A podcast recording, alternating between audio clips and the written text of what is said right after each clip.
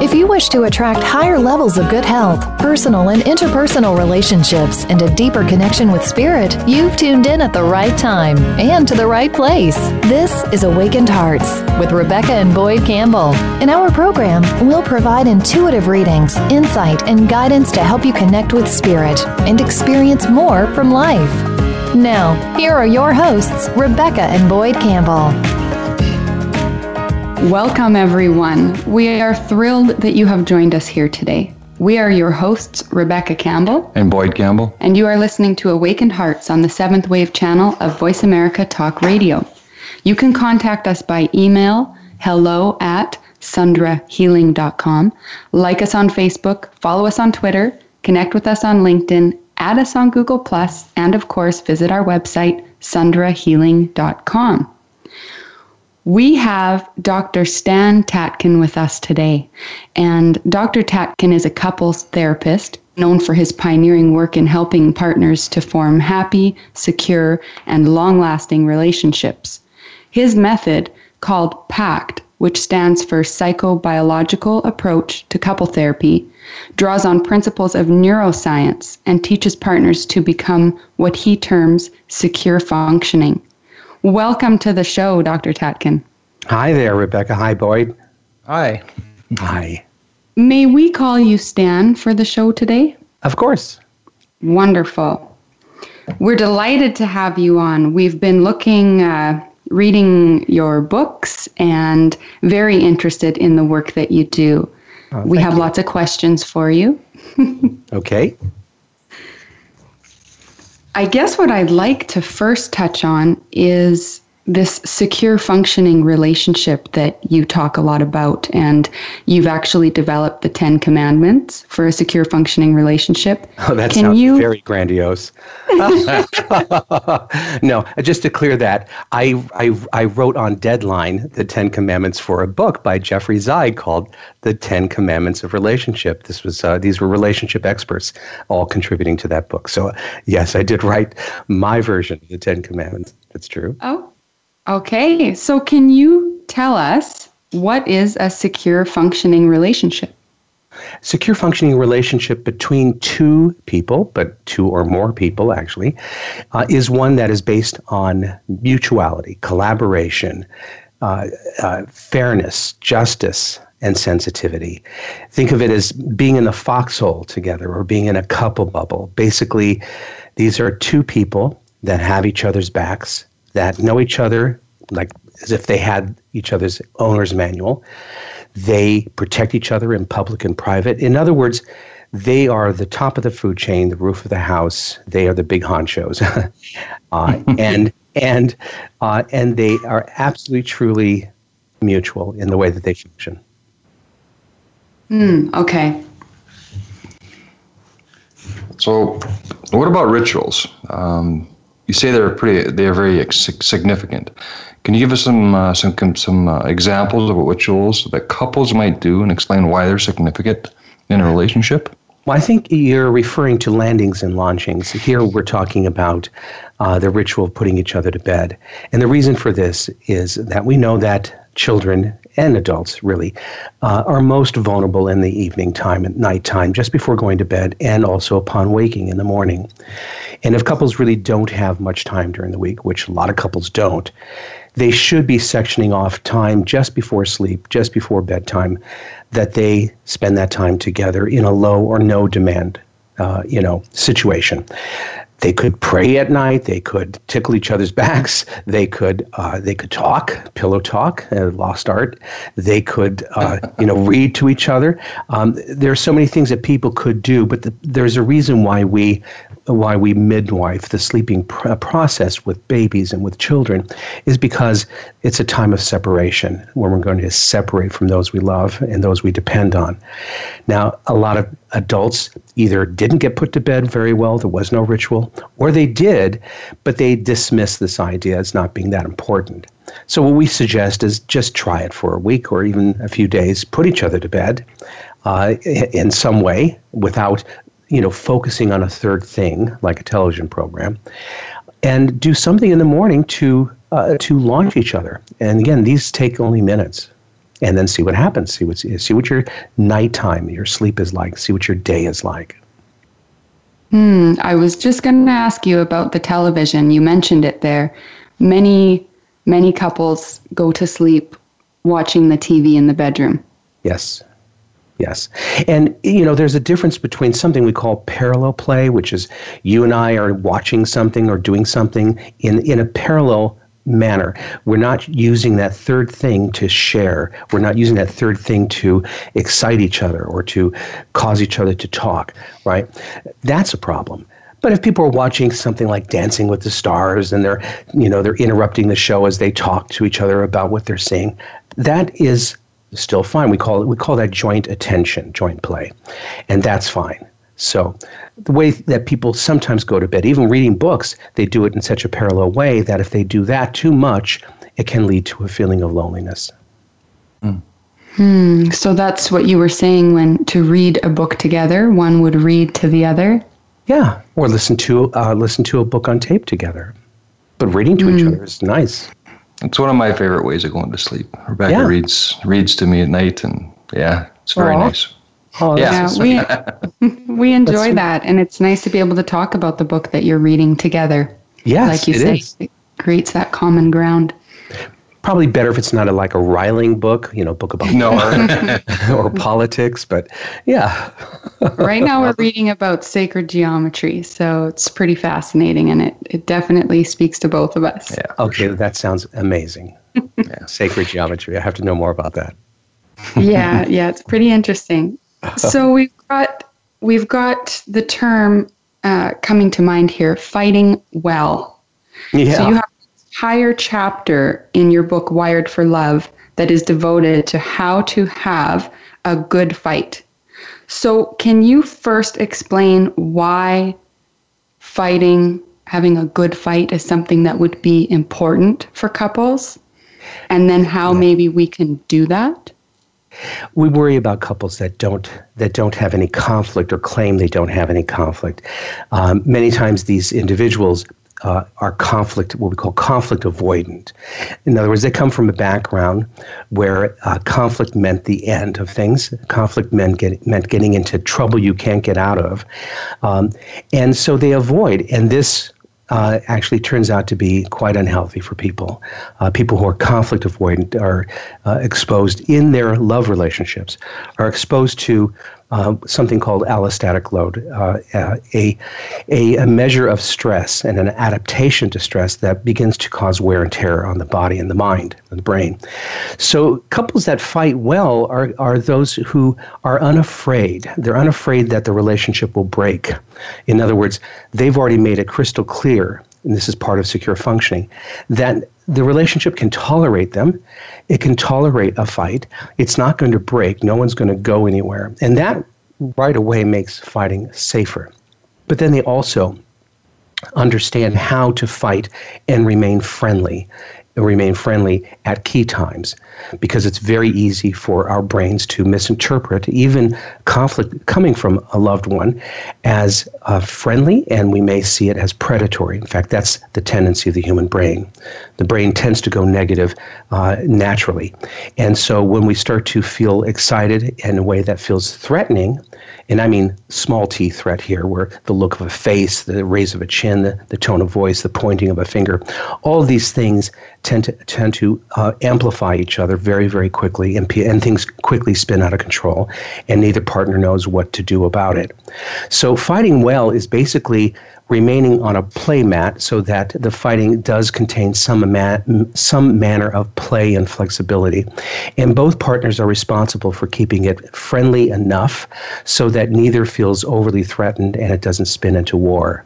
And what it would look like is that um, if I were fighting with you, Boyd, um, I would have to take care of my own interests and take care of your interests at the same time. So let me say that again. The only way that hmm. I would ever get what I want, the only way that I would get you to hear me, the only way that we could efficiently get through anything is that I have to keep you in mind as I take my stand, and you would have to do the same thing.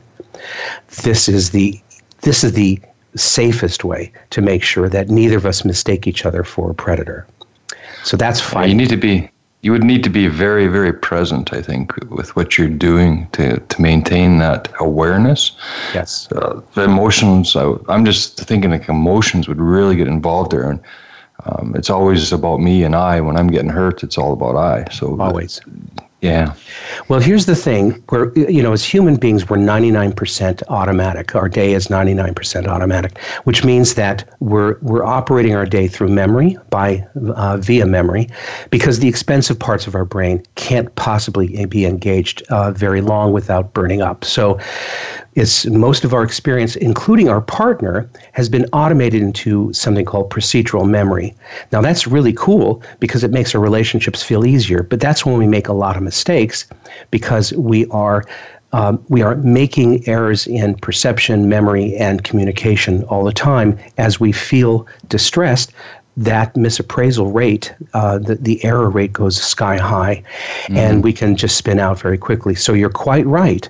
Uh, this has to do with not being on the phone, certainly not driving in the car, but being face to face, eye to eye. We're visual animals. We need to be directly across from each other and pay attention to each other's faces and voices. We're responsible for this ship, the ship that is the relationship. And if it runs into the rocks, better luck next time. That's both of our fault. mm. yeah, man. I love the ship analogy. That's yes. perfect. Yeah, for sure. And so it is possible. It's done. We see people all over the world uh, being able to do secure functioning. It's not a it's not a unicorn. Uh, it's based on reality. The reality is that we have each other and we make agreements to do things for each other that nobody else would ever want to do unless you paid them a lot of money. That's the quid pro quo. And we depend on each other to survive the environment, to survive elements out there. And so that is our that is our principle for getting through life, not just surviving, but thriving, is that we have each other's backs, we're on the same team, and we learn to work cooperatively and collaboratively with each other. Hmm. That sounds amazing. it actually has to happen. Yeah, yeah. there is no there is no other way. The couple is the smallest unit of a society, so it operates by rules of social social justice. If that if those rules are unfair, uh, unjust, then that spreads out to the kids. It spreads out to the community. It spreads upward to extended family. It's almost so, like a virus. Well, it is. I mean, it's influence is what it is. Cultural right. influence. You know, we all come from a culture um, where we adapt to that culture and the rules of that culture. And if that culture is such that relationships don't come first as a primary value, then we are going to take that forward into our adult relationships and behave in a way that is too unfair, too unjust, and too insensitive. Nice. Mm. So, why is it important for long term and for and for new couples alike to understand um, that dating is actually forever? Well, you have to be girlfriend and boyfriend, or boyfriend and boyfriend, or girlfriend and girlfriend, depending on your arrangement. You have to have that uh, that sort of assigned, uh, you know, um, uh, status, even as you move into another another role, husband and wife, mother, father. If you're not remaining girlfriend and boyfriend, which is the engine that runs this whole thing, then the relationship is likely going to go the way of boredom, strangeness, separate, uh, going in separate directions, and so on. It'll lose its vitality. So the dating part really is not so much that is you're still responsible for creating exciting love, quiet love, and to be able to manage distress quickly and efficiently together. And those are the couples that actually do very well in the long run. Hmm. So, could you give us some examples of what types of things couples could do to cr- keep this dating creation going between them? Absolutely. Uh, the thing that Boyd mentioned is the antidote to the automatic brain. So let me just back up a second. So, Rebekah, I meet you, and you're exciting. I'm exciting, hopefully, and uh, and we can't get enough of each other. I'm paying absolute attention to you. I want to know everything about you. All this is, is going on. And then I automate you. This is going to happen. It's, an, it's part of nature. And uh, now I think I know everything about you. You think you know everything about me. We stop paying attention. We stop being fully present. And guess what? The feeling of love begins to wane. So, love is, uh, is brought about through the eyes. Uh, you know, love is up close, lust is at a distance. We fall in love through the eyes with each other, with our babies, even with our animals. and if we don't gaze, if we don't spend some time gazing into each other's eyes, and spending time in each other's eyes, we will not generate this thing called quiet or exciting love. But you can only do that for so long, right? Because, okay, enough of gazing, right? Uh, let's do something else. So that is where joint attention comes in. We enjoy our baby. And as we look at our baby or our puppy, we turn to each other and we might be moved to say, God, I love you. This is so wonderful. I'm so happy that I'm with uh, uh, the person that I've wanted to be with my whole life. Okay, um, th- these we, we actually use third things, whether it's the Grand Canyon or the Taj Mahal or the the redecoration of our bedroom, whatever it is that becomes novel and exciting, we use to bring into our relationship and amplify it. Uh, and that is, we either see that in childhood with our parents doing that, or we never see that. Sadly, there are people who go on the most romantic trip in the world. And did you look at each other? Did you hold hands? Did you gaze in each other's eyes? Did you get excited together? And no, no, we, we looked at it. We saw that's a beautiful river. That's really nice. We talked a little bit about it. They didn't use it. Um, and that's a second way. A third way is I get excited. Let's say just uh, you know, I, I, my computer did something I never expected it to do. Oh my God, it's a magic trick! And Rebekah or Boyd, I say, come over here and look at what my computer did. Okay, that's fun for me. Not so much fun for you. Okay, you're going to get tired of coming to look at every time my computer does something great. But I can take that excitement and and uh, and shift it into something usable for you and we can amplify it. I get excited about something that my computer does and I say, Boyd, I'm just so happy that I'm with you. Um, come here, I want to give you a hug, or whatever it is. So, in other words, I'm using this other thing that's a personal excitement and I throw it to my partner, and this is now mutually amplified positive excitement. Nice. Hmm. Speaking about dating, we have a lot of listeners who would be single so here's a question. Sure. In in your Wired for Dating book, you basically debunk a number of common relationship myths. Right. Can you go can you go over a few of those with us and explain why they are myths? Well, unfortunately, we have so many messages in our culture, you know, held over from the time, and still, I think people think this way: self-made person, you don't need anybody else. Take care of yourself before you can take care of anybody else. You have to know yourself before you can know another person, and you have to love yourself before you can love anybody. And this is uh, actually a lot of bull. Um, it does not hold up in any way to anything we know about how the brain works, how attachment works, how we fall in love, and how we learn about ourselves. We actually don't do anything well by ourselves. Everything we do that has anything to do with social emotional functioning has to happen with another person. And much of the time, it happens from the outside in before it happens from the inside out. So, how do I learn to love myself? By loving you well, by feeling loved. It's, a, it's an ongoing process that's reciprocal, and it continually molds and shapes my sense of self. I am who I am as I look at you and I see your eyes looking back at me. Now, people might argue that shouldn't be that way, but it is that way. I learn about myself by knowing you very well, and being with you helps me also understand how I think. I can't possibly know many things about myself by myself. The things I know are are formed through interactions, are formed through my relationships. So this business of do it yourself is driving people into an area that is a little uh, scary for those of us who study this area uh, because we know that people who do not interact, who do not rely and depend or interdepend with others, are more vulnerable to madness, actually, to mental illness and to physical illness. We are not built for that. So, we're trying to give the opposite message, which we feel is, is research sound, and that is you do this with a person. You're hurt by someone, you're healed by someone. How do you learn to be in a relationship? By being in one. Not in a book, not in a cave, not through meditation. It's through interaction. And it has to be because there is, in fact, nothing more difficult than another person. Hmm. Hmm. right? Yeah, sure. yeah, absolutely. You can think Both of said something you're That was looking a at mouthful. no one's ever been able to say what's more difficult than another person. Oh, what about finding my soulmate? That's one. You know, people feel they have to find their soulmate, right? Yeah, you know, you know, it, uh, it, it's when you hear things that are so silly and so generalized, you have to wonder how are they using that phrase. Okay, so if your soulmate is is mate, um, then okay, think of the billions of people on the planet. Why even try to date? I mean, the odds are. You know, you, you'll never meet them in many lifetimes. Okay, so if that's your soul mate but if you have soul mates how many are there? And what does it even mean?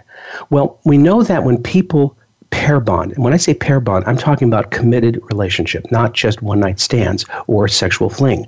But we decide we're going to do this thing and we're going to be exclusive to, in some manner. In other words, we start to depend on each other.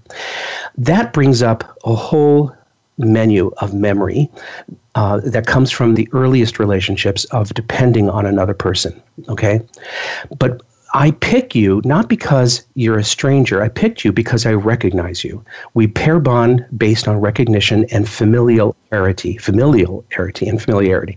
We don't pair bond with strangers. Therefore, you and I are more alike in in very profound ways than we're not alike. Now, if that is my soulmate, yes, but that that is something that I find because my brain recognizes this person and they're they're stranger enough to be interesting, but they're they're familiar enough for me not to feel like I'm too far away from home. Therefore, I could feel that they're my soulmate. So it depends on how people are are are using this. A lot of people can use this as a way to stay out of a relationship, right? Right. Or to mm-hmm. get out of a relationship. Oh, you're just not my soulmate, whatever that is. Yeah, yeah, that's that's very well said. We are going to take this opportunity to go to a break. So we will see everybody on the other side of 2 hmm. minutes. This is the Voice America Seventh Wave Channel. Rebekah and Boyd have combined their years of experience and their twin flame connection to create powerful, transformational journeys through their classes, workshops, special events, and retreats. Join Rebekah and Boyd on your journey to deepen your connection with spirit and access divine intelligence. This allows healing, creates miracles, and manifests a life of joy and abundance in alignment with your highest good. Visit the classes page of sunderhealing.com and register today. Rebekah and Boyd have combined their years of experience to create a powerful and effective modality of healing. Each session is unique, tailored to your individual needs, and can be done in person or from any distance. Are you searching for your purpose, soul path, soulmate, or healing for mind, body, and spirit? Are you seeking relief from anxiety, depression, chronic illness, fatigue, or codependency? Book a healing session or receive a free email consultation today. Visit the services page at sunderhealing.com. Be visionary. This is the Voice America Seventh Wave Channel.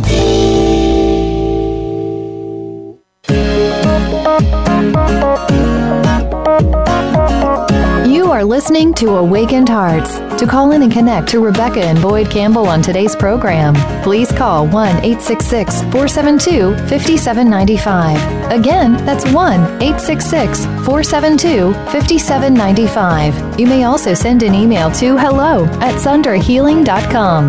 Now, let's get back to the show. Welcome back, everyone. We have been talking about relationships, and we have Dr. Stan Tatkin with us today talking about secure functioning relationships and really the principles of neuroscience and how that relates. So, Dr. Tatkin, we were just speaking in the break, and you had asked Boyd and I a question, and we thought we would share this with the listeners. Yeah, you told me I could take over the show and interview you. I thought that was so great. I've, I've always wanted to be a radio host. There you well, here Um, you are. So, so I, I, what I asked you, and I'll ask you again, how have you two been together? So we've been together for two and a half years. Yeah, And may I ask you, I hope this isn't too personal, how did you meet? it's been great. It's been great. but how did you how did you We met. how did you stumble how did you we stumble upon each other? I was looking for a Reiki class Oh wow. in my local area. And so I Googled that and discovered uh, Boyd's company and went in to take a class from him. And that's where we first met. yeah. Wow. And what was it about him? What was it about him? Why why this guy? That's what I wasn't sure about myself. there was. There was an It's my good looks and my charm. Come on. Yes. Well, of course, but I'm going. I'm I'm going deeper than that, right? There was a connection there, a familiarity, a recognition instantly that I knew this person. It was a feeling of coming home. Right. I guess would be the best way to describe it. That's a very good way of describing it because that's exactly what I felt too. That's what Mm-hmm. you felt also. Yeah. Of course of course she was beautiful and, and also, you know, intelligent and all those other things too, right? Yeah, absolutely. Thanks for us, thanks for throwing that in. We were going. Just- life, life row. I knew I knew that was true. I just knew that was true. Um, and so, as you went through this, did you have that experience that I was talking about, where you where it's a natural thing?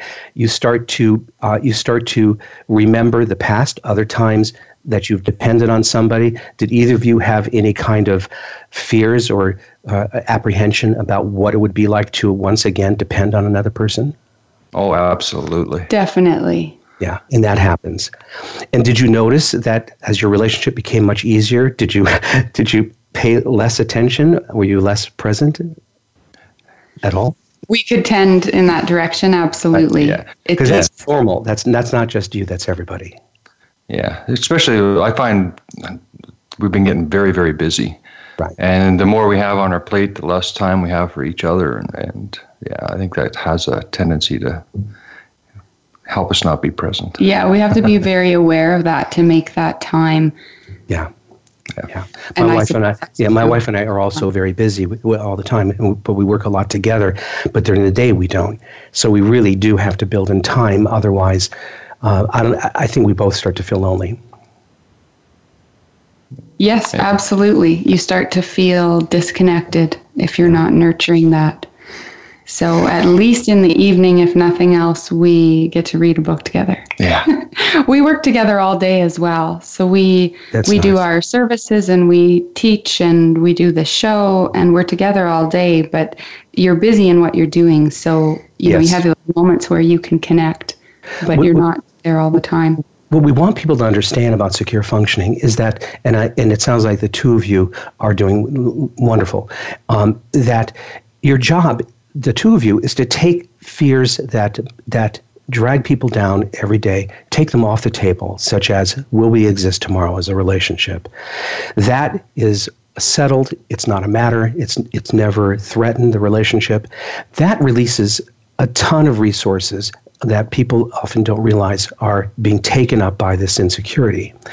And then being on each other's side, knowing each other, knowing how to minister to each other, um, getting a PhD in each other, um, th- this, this generates resources that allows individuals in a relationship such as yours to actually be much more creative, much more successful.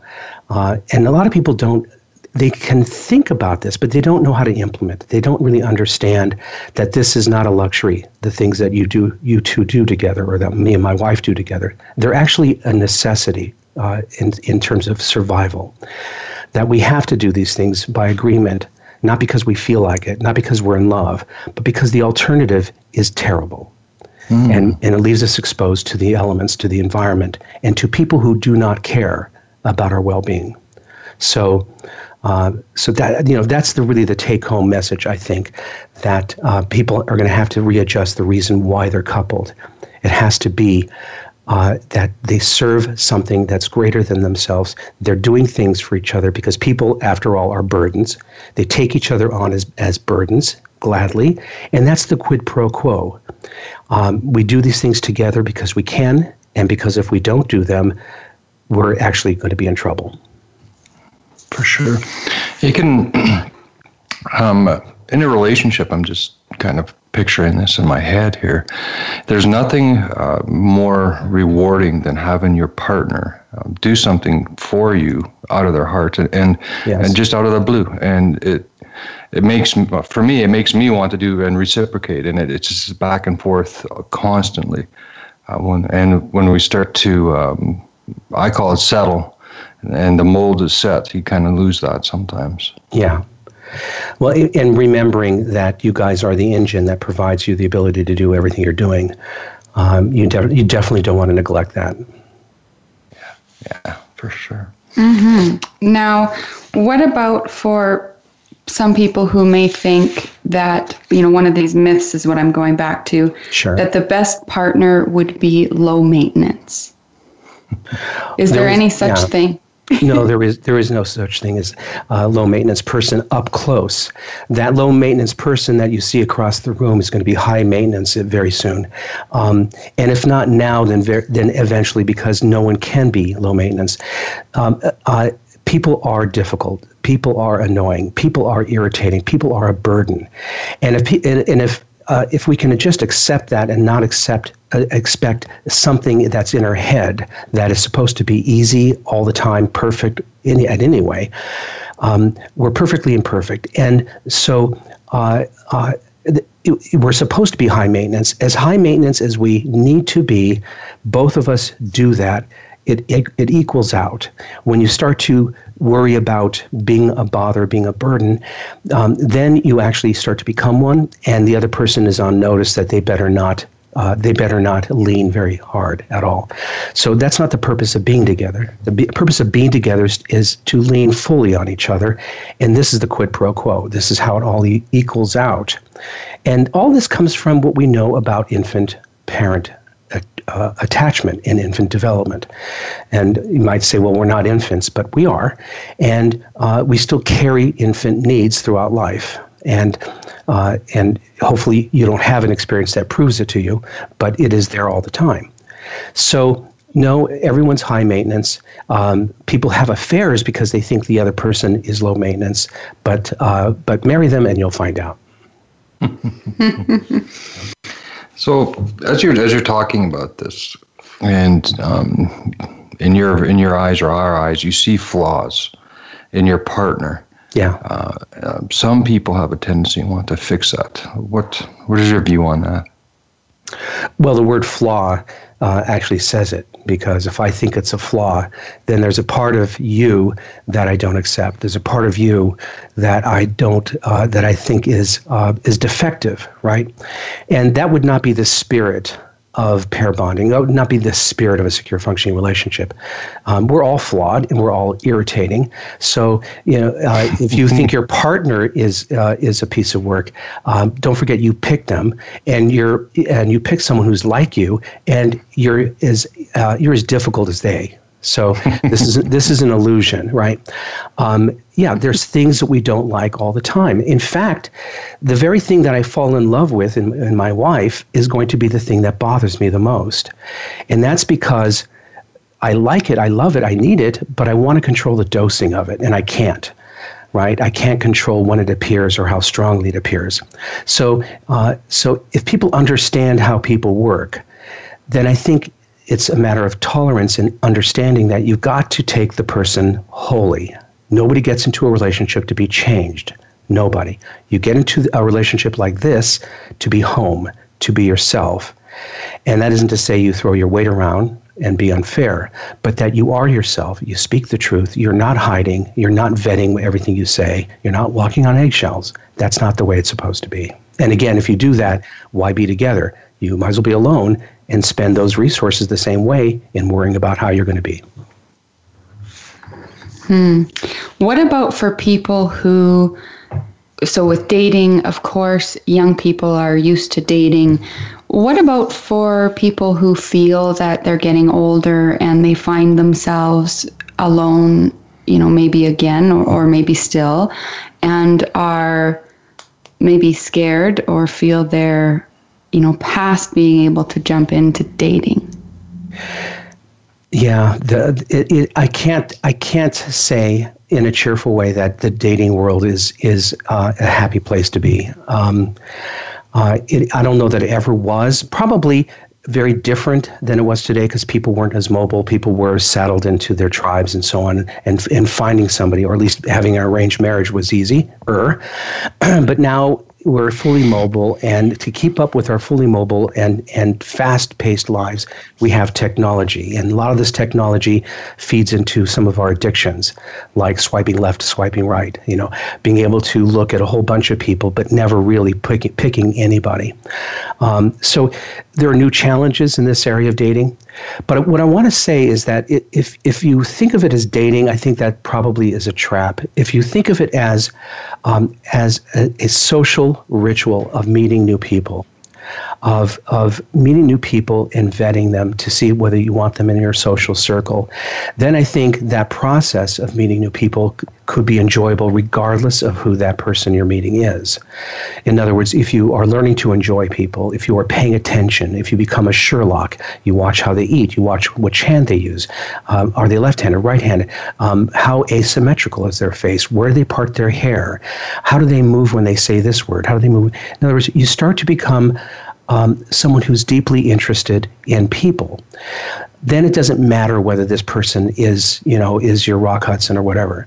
Um, you're engaged in a social uh, activity that is necessary for all people. We need people, whether they're friends or they're whatever. So I think dating, the word again, may make people feel extra performance anxious, mm-hmm. um, as if it's something precious.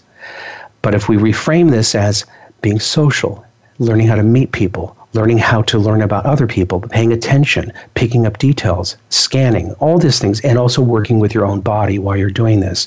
It's not just about you, it's about paying attention to another person, it's about learning about that person.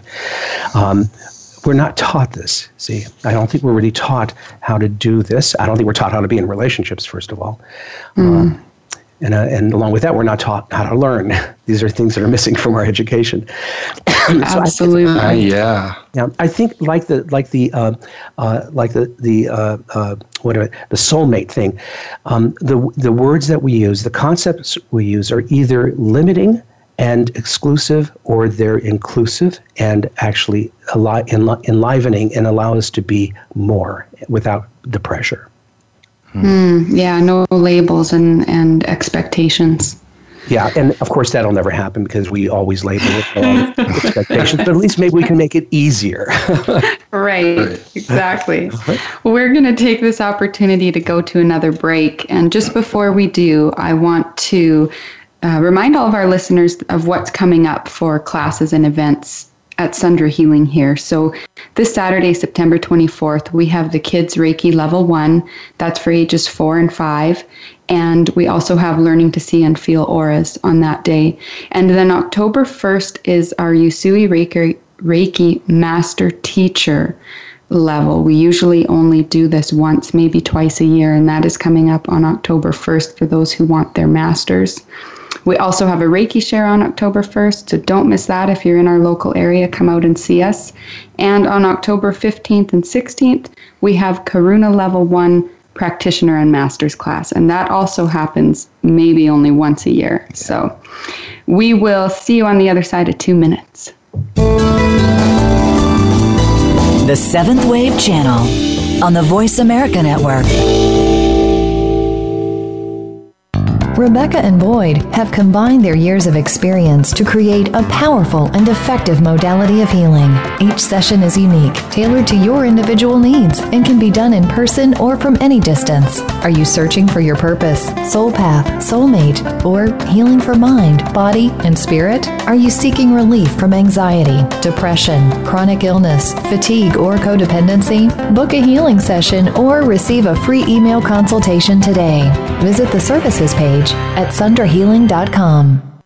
Rebekah and Boyd have combined their years of experience and their twin flame connection to create powerful, transformational journeys through their classes, workshops, special events, and retreats. Join Rebekah and Boyd on your journey to deepen your connection with spirit and access divine intelligence. This allows healing, creates miracles, and manifests a life of joy and abundance in alignment with your highest good.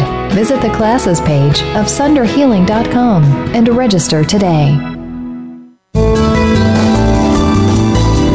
Invite meaning and inspiration to your life. This is the Voice America Seventh Wave Channel.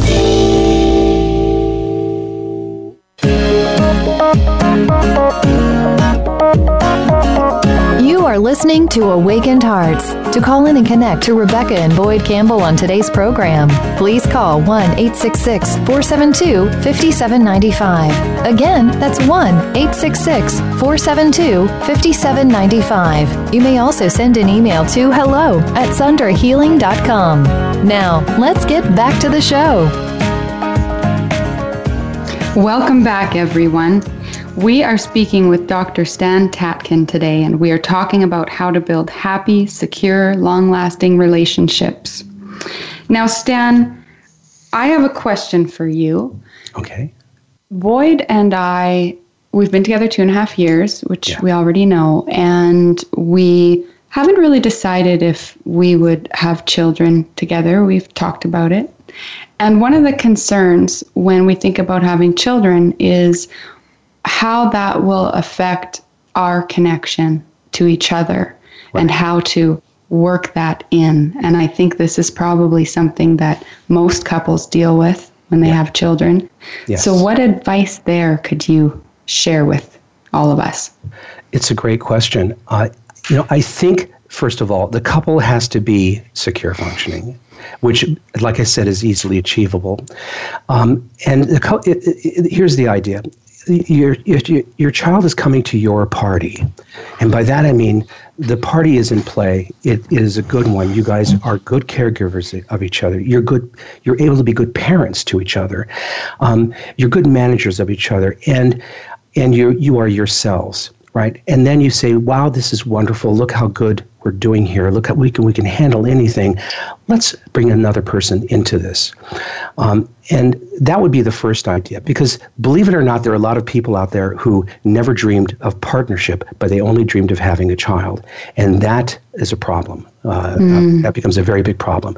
So if you guys are a real couple and you're really doing it well then you bring another life in. And then it's a matter of understanding that the, the mother figure, in this case, Rebekah, I ima- imagine it would be you, um, has a job, uh, a rather lengthy job, um, to bring that child psychologically into the world, and that you will be preoccupied as you should.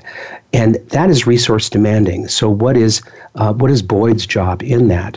Um, largely to make sure that you're well resourced so that you're available to the baby uh, baby available in a way that you have patience, uh, tension, right? You're able to read the baby, find the baby, and so on. That is a that's a couple activity. It's not exactly equal in the way that it will become, but it still is if you think of it. That Boyd's job is to regulate the regulator, which is mother, who's dealing with the baby, regulating the baby. The father regulates the mother. Um, in a, in a large way in the beginning, and then it shifts. It shifts now. It shifts away from you, and a lot of emphasis now becomes onto the secondary parent, which you will probably not like, but it will happen, and and then it shifts back and forth throughout the childhood, throughout adolescence, and so on. Um, the pr- the problem is is when, like I said, uh, partners are not in good shape to begin with, um, and then a third per- a third person comes in and steals.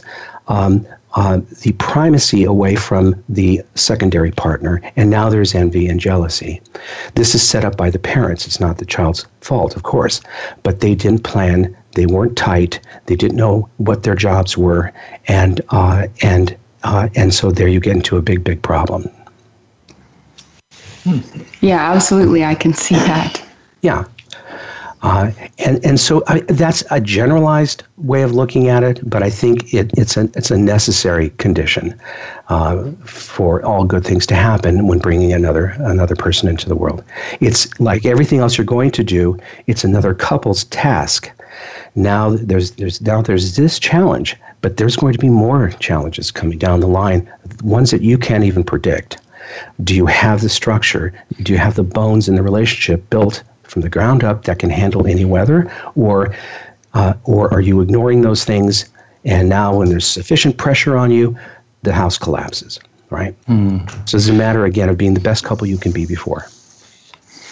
Setting the foundations. Yeah, absolutely. S- So, do you offer um, um, PACT sessions to people? And if you do, can you just maybe elaborate a little bit on what is entailed in one?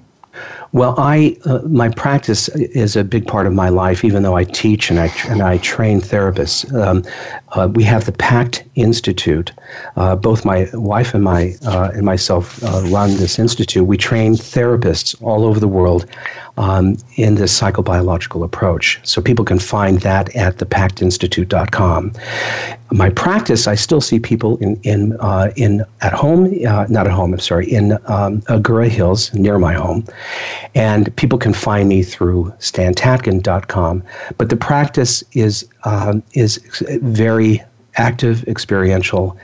Um, we use uh, something called video frame analysis, where we uh, the couple is actually videotaped along with me, and we're able to see uh, and help the couple appreciate these micro movements and micro expressions that are going on all the time in order to learn each other, in order to understand each other. And the principle behind this is that re- uh, real time is too fast. Um, hmm. We mostly don't know what we're doing or why, and when pressed, we make it up. And so, in order to slow that process down so people can actually see what they're doing, that is either uh, signaling threat or signaling friendliness, um, uh, down to the micro movements, uh, people then are actually able to handle the content areas that that uh, that uh, bother them: money, time, mess, sex, and kids. Right. so, but it's never really. Uh, those of us who are psychobiologists know it's never that. It's uh, the problems that people have um, is the way they do business with each other, and that business mm. is automatic, reflexive. No angels, no devils. This is how we all work. They just don't know it. They can't see it. And so a lot of this is really educating people on the nature of being human. Nice. Wonderful. So everybody can find Dr. Tatkin then through those websites that he mentioned. Uh, they are also listed in his biography on our show page on Voice America. And so we are at the end of the show. So we want to thank you so much, uh, Stan, for being with us today. Yes, it was truly a pleasure. Thank you, thank, thank you, you, thank you. You're delightful. and so are you. And to our listeners out there, you've been listening to Awakened Hearts.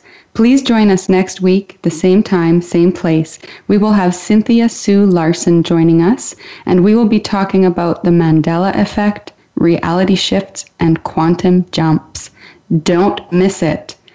From our hearts to yours, namaste. namaste. For tuning in this week to Awakened Hearts. Please join your hosts, Rebekah and Boyd Campbell, again next Monday at 9 a.m. Pacific Time and 12 noon Eastern Time on the Voice America 7th Wave channel. Until our next show, have an enlightened week.